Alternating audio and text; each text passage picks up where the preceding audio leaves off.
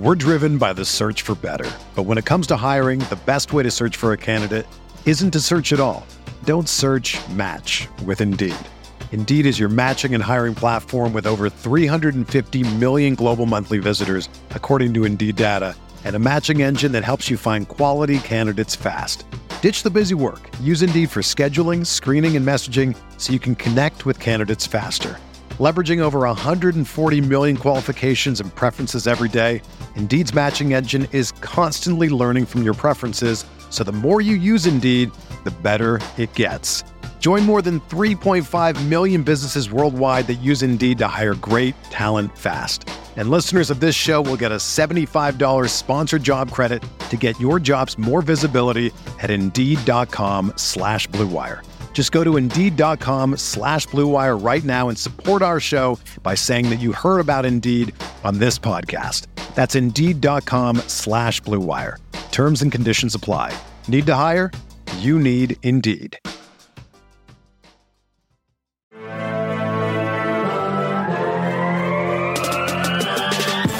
20 minutes a day, 365 days a year. This Podcast. Welcome back to another episode of the Pack a Podcast. You can get all your Pack a updates by following us on Twitter at Pack a Podcast. And remember, you can subscribe to the podcast on Apple Podcasts, Google Play, TuneIn, Stitcher, or Spotify. And of course, you can always check us out over at cheeseheadtv.com. I am Kyle Fellows, and I am joined by my co-host, just one of them tonight, Andrew Mertig. It's a Friday show. Uh, we're excited to be back with you guys post draft. Uh, how you doing, Andrew? Doing really well. It's it's crazy to me that the draft was a week ago. It feels like it was a month ago. Totally. And we know who's on the Packers roster, right? We got to break down the the day one Packer picks last week and I got to do the YouTube show on Friday as well. So I feel like people have heard a lot of what I what I think about the prospects. But tonight we get to talk about two. Um, one that I, I barely touched on uh, on last Saturday's YouTube version of the show, and then also one that I haven't talked about at all. Um, and I think that's going to be really interesting it's going to be a lot of fun. And you have a little bit more, you sound great, but you have a little bit more of an echo to you right now. Uh, is there a reason for that? I am in a completely empty condo. Uh, because all of my stuff has been shipped to California. So uh, it's going to be an interesting week for sure. And I'm really hoping to be back on next week's show because uh, hopefully the internet's set up when I get there. That sounds great. And I'm just going to throw Andrew under the bus right now. He is currently holding his snowball microphone because he I don't even not, have a chair to sit on. he doesn't even have a chair. So he's standing up literally for you, the listeners. So uh, hats off to Andrew. But we are one week removed from that 2022 NFL draft. And the Pack a Day team has been working all the way through this Packers draft class to give you a deep dive into each and every one of these prospects. And so today is all about a couple of players that the Packers took in the third and fourth round. At 92, the Packers took offensive lineman Sean Rhyan from UCLA. At 132, their first of two selections in the fourth round, they selected wide receiver Romeo Doubs out of Nevada. And we get to take a deep dive into both of these guys and hopefully get you guys pretty excited about what they may bring to your Green Bay Packers. So let's jump in. Let's get started with Mr. Sean Rhyan. Yeah, I didn't even realize until right now where we got we got you know two West Coast players. This is yeah. like classic Packers West Coast bias. Yeah, uh, in action here. Ted and Thompson. Yeah, Yeah, absolutely. So uh, Sean Rhyan was the left tackle at UCLA. He's a guard at the next level, in my opinion, because of his lack of length. Really, really smart player who passes off different games that defensive linemen are going to run in front of him really well. Uh, he has enough anchor to really sit sit a lot of rushers down. He'll create some movement in the run game. I think he's a pretty fluid mover, and I really like that element at the next level. So, I, you know, you'll talk about the testing a little bit. I, I think that shows up on tape for sure. Uh, probably, you know, he's probably better against the pass early because playing in the spread at UCLA, but I think more advanced blocking techniques may take a little period of adjustment, but overall, I think this is a prospect that has a lot of potential uh, to be a really good impact player right away. Yeah, and Rhyan's background is really, really interesting. Growing up, he was all about baseball and rugby. Uh, he really didn't start playing football until high school, but was that multi sport athlete before football became his game. And it's interesting, he could have pursued actually the U.S. Olympic rugby team, but he chose not to do that. That was kind of something that was open to him. Uh, but he chose a different path, and he actually set records in high school for discus and shot put. Uh, Rhyan talks about that rig- rugby background and really gives it credit for what allowed him to get to where he is as a football player and the success that he's found at offensive line.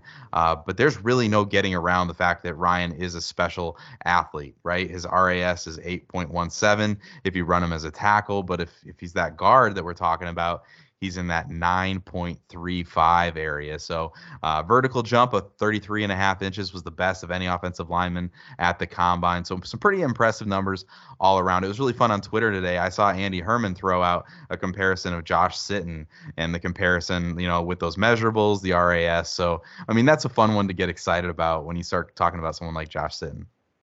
Yeah, and I was actually just about to bring that up. So so good call on that. The the difference between the two really, if you look at their athletic measurements, was seven bench reps. Uh, that Josh Sitton had like 28 and yep. Rhyan had 21. So, you know, I, I think I think the play power shows up on tape enough, right? But you don't think of this guy as a classic mauler. Uh, he's he's more in that like move. Um, I I hate I hate the term finesse because he's not a mm. finesse player, and really right, no right. offensive lineman is a finesse player. Um, but he he uses his movement skills and leverage a little bit more than just raw power.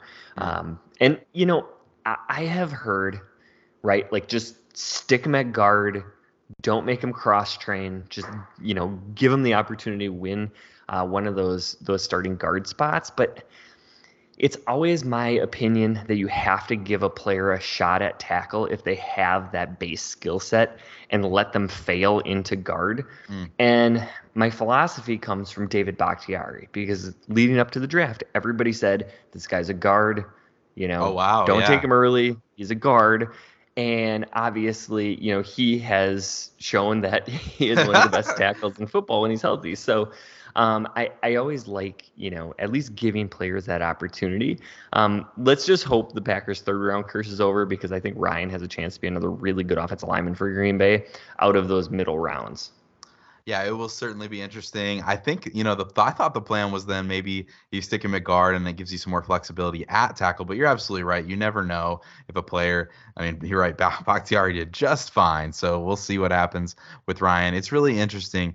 He played tackle for the Bruins. Rhyan did, uh, but most places you have they see him at guard. Right. That's the conversation, and a lot of that has to do with that arm length. Right. He has 29 inch arms, uh, but it's a very packed move to pick a college tackle with the potential of moving them to guard. Uh, he started 31 games over the last three years for UCLA, so he loved it. And I wish I could remember who I would give them credit, but someone noted that Packers' new offensive quality control coach was with UCLA last year as their assistant O line coach. So he knows really Rhyan really well. Obviously has that connection and a really big piece of maybe why they felt comfortable making the pick. It's it's a really interesting connection there. So that's Sean Rhyan. Rhyan will be wearing number 75 for the Packers. Of course, the number you wear is an incredible indicator of the success or lack thereof that's ahead for you. So, uh, Andrew, what do we think of number 75 going to Sean Rhyan? Yeah, it's kind of like a good old fashioned Packers offensive lineman number, right? Like, of course, we all know Brian Bulaga, but there was also Ken Ruettgers. If you go back to my childhood, uh, who was a phenomenal tackle for for uh, you know Brett Favre and uh, even dating back to Don Majkowski, I think. Um, and you know, going back to the Lombardi days, Forrest Gregg wore 75. He also wore 79, so I don't really know like wh- when he wore which number, but I remember him as a 75. Uh, I mean, I'm not that old, Kyle.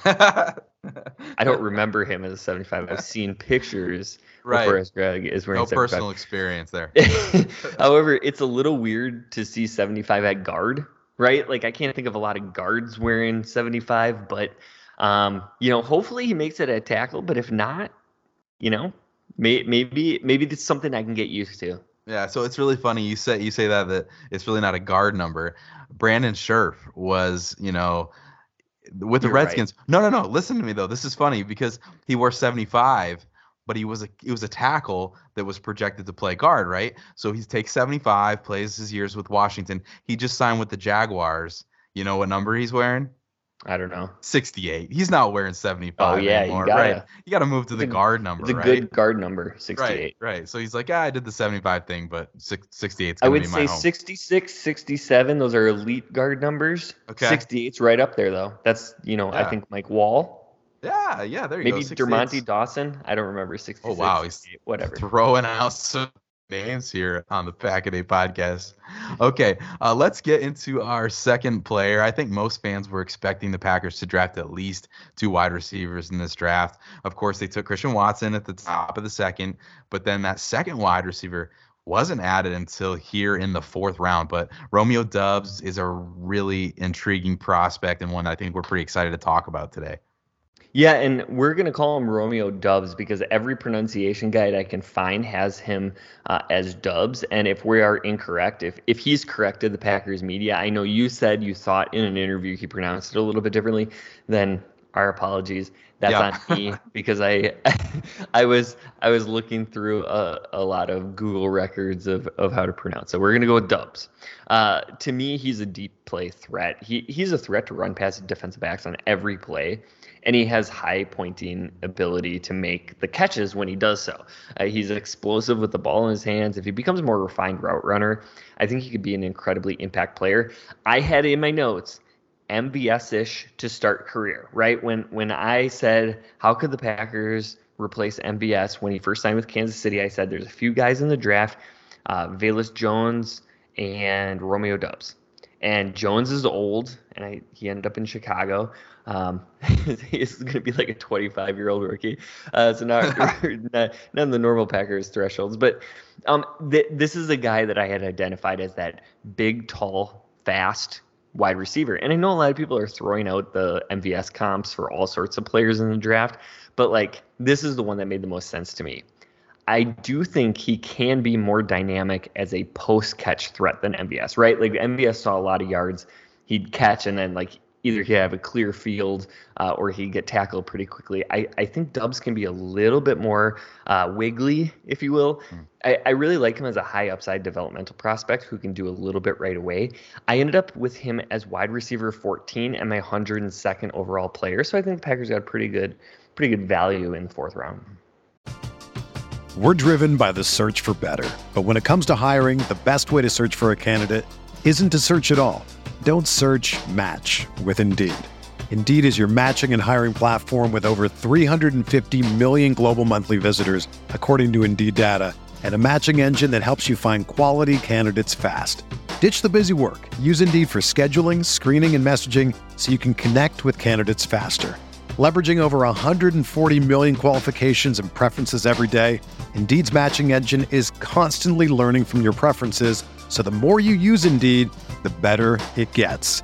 Join more than 3.5 million businesses worldwide that use Indeed to hire great talent fast. And listeners of this show will get a $75 sponsored job credit to get your jobs more visibility at Indeed.com slash Blue Wire. Just go to Indeed.com slash Blue Wire right now and support our show by saying that you heard about Indeed on this podcast. That's Indeed.com slash Blue Wire.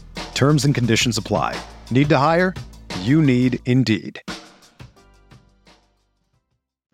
it's interesting to reflect a little bit on the departure of MVS and all these conversations, right? Because we talked about Christian Watson gets the MVS reference, even though so many people have said totally different player. It's really not fair to even think that that's his trajectory at all. Um, so much more creative after the catch, so much more wiggle, just just not the same player. But we talk about this with Romeo Doubs as well. That like, okay, there's an MVS beginning, but there is a higher ceiling than where MVS is probably capped you probably can see for the Packers, like MVS is a great player, so valuable to the Packers. But when you can see the ceiling on a player, it's probably hard to pay that when you can already dip into the draft and see a little bit higher ceiling on some of these guys coming straight out of school. But like you said, Doubs can absolutely fly. I know the pro day 40 time is 447, which obviously isn't breaking any records, but he was always getting behind the secondary on tape. It was just a regular thing that you saw. And so with his speed and height combo, he really is a threat to win deep, like you said. He's going to be a problem on those go routes. And then also working the sideline, I think. I think with some time, like we you know acknowledge this is not going to happen day one but with some time i think he and Rodgers can connect on some of those back shoulders and some comebacks uh, i think I was really impressed with how he caught the ball in traffic as well, right? So Carson Strong forced some throws to him over the middle a couple times. He did a really nice job making some tough catches in traffic. Uh, he also has a couple highlight moments on film where he just completely goes up and gets it above the rim, and uh, then this is a bonus, and this I think this is a big deal. Um, he may be the special teams contributor that we were looking for in this draft. We knew that that was going to be an emphasis for them to get better, and they did that in a couple different players with a couple different picks. Um, but Dobbs, I said Dobbs, I'm getting it wrong. Dobbs absolutely provides that special team influence, right? He had the sixth highest punt return average in college football in 2021 with 14.2 yards per return. So lots to love there. A very good returner. I'm pretty excited about this pick and what he can bring for this team. Yeah, that that's really interesting. I think you know the the potential contribution as a kick returner alone is worth the the the pick in the fourth round. Um, sure. And then you talked about all the upside in the in the receiving game, and so I think you know that gives him a, a, higher floor than you normally would look at with a prospect like this. So yeah, I mean, I think I think that's all really interesting to add to the conversation. I was also just gonna throw out, you know, I love looking into these player interviews, right? And Doubs is a really really fun interview. He super laid back, super humble. He, he, doesn't really talk a lot, kind of a quiet guy, but teammates and his coaches all say that he's he's all business, very committed to his craft. But of, of course, we got to talk about this. Doubs will absolutely be wearing number 87 for the Green Bay Packers. We talked about 75 for Sean Rhyan. What are our thoughts on the number selection of 87 here with Doubs? Man, the audacity that he would choose the number of the great Robert Brooks. How could he?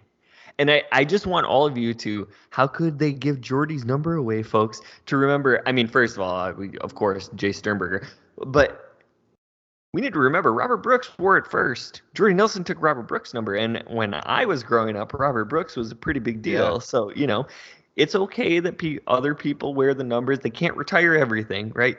We we love a lot of Packers, and you know, I think Jordy has a chance to. He, he's definitely gonna be a Packer Hall of Famer, um, and so it, it's it's fine. You know, I I personally like the like I like wide receivers that wear the single digits and, and the the T numbers.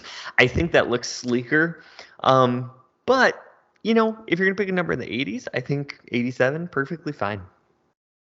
Yeah, and I'm totally guilty of leaving Robert Brooks out of this conversation. I tweeted that I think 87 is a great classic number. I referenced Jordy, of course, but I mentioned, you know, Ed McCaffrey and McCaffrey. Reggie Wayne maybe maybe uh, 87 other than Jordy Nelson, Reggie Wayne is one of the first players that comes to mind for me. But like an idiot, I left Brooks off of this list, and, and I know that that's just really a hard one for a lot of people to forgive. But I really do like 87 uh, I, for. Doubs. I want to.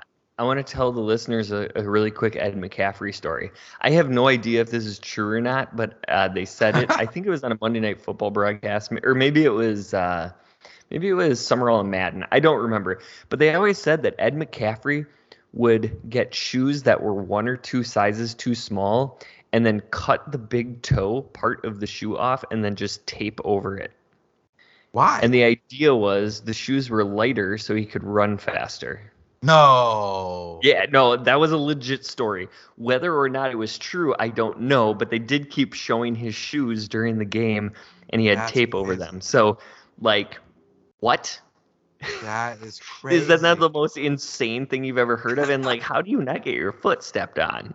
Oh yeah, like there's there's serious things that you're putting up with there to to get through that. That's that's commitment to your craft right there, I guess.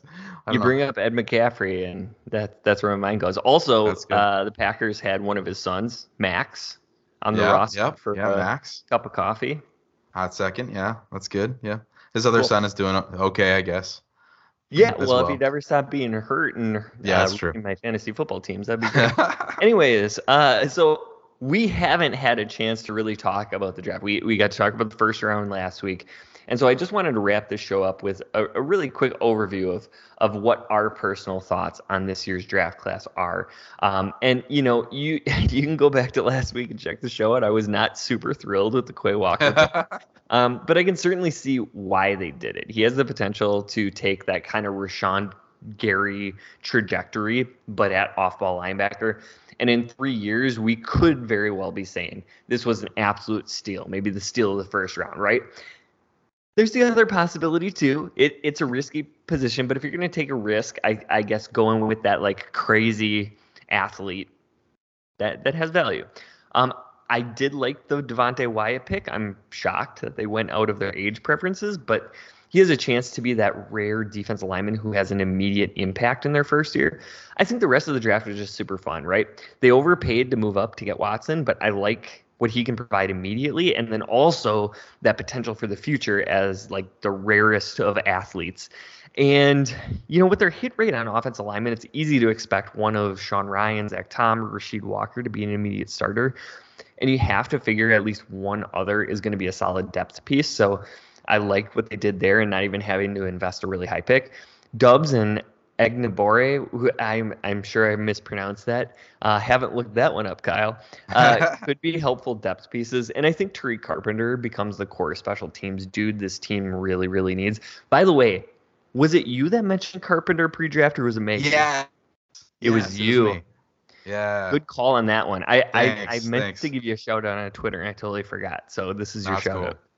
Hey, it was easy though. There is it was a pre-draft visit, so I mean, I just had to go through the pre-draft visit list, so you know how it goes.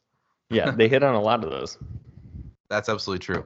Um, I agree with you that it felt like this draft got better and better, really, as far as value is concerned, the further they got into it. My favorite thing about this draft was the way that Green Bay handled picks in the third round and later, honestly. It felt like they just kept letting the players come to them and genuinely took the best players available. They were just drafting good players. And I don't know that we have always seen that, right? This is not a criticism because I, I love – Brian Gutekunst. I think that the Packers draft incredibly well, but Josiah Deguara kind of felt like a predetermined pick a few years back in the third round, and Kamal Martin kind of felt like someone that they identified that they wanted to take ahead of time when it they were on the board there in the fifth round with with Martin, and it just kind of felt like there were other players that maybe were a better value. But this year, man, Rhyan at 92, Zach Tom at 140, total steal there at 140, Kingsley. Eng- I was gonna get this right and then make fun of you, but now I can't.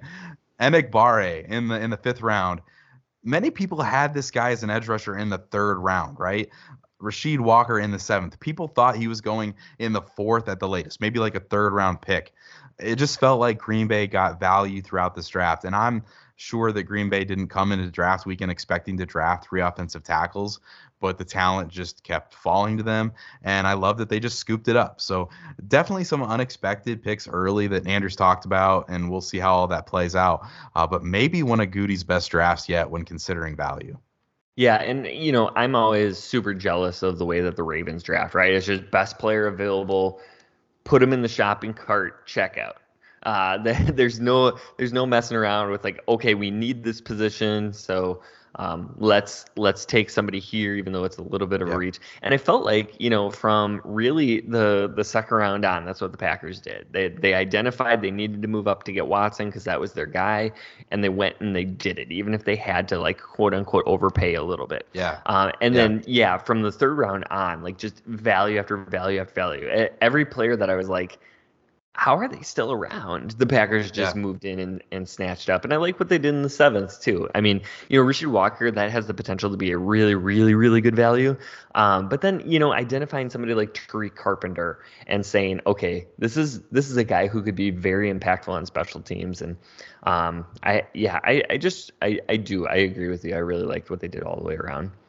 Um, but that is all the time that we have for today. This has been the Pack Day Podcast. You can find Kyle on Twitter at Packer underscore punit, and you can find me at Andrew Mertig. Remember to also follow at Pack Day Podcast. You can catch Kyle, Maggie, and myself every Friday. And next week we'll be back breaking down more of the off season. Thanks for listening. And as always, remember.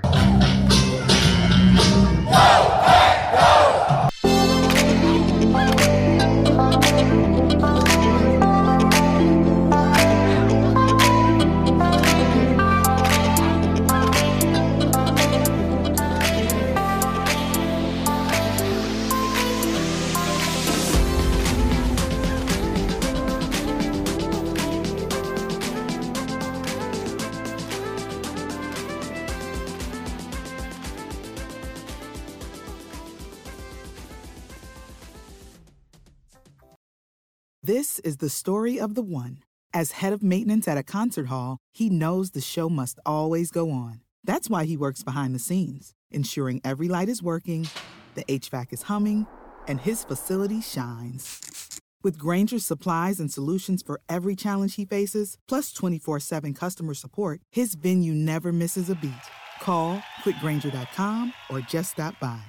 Grainger, for the ones who get it done.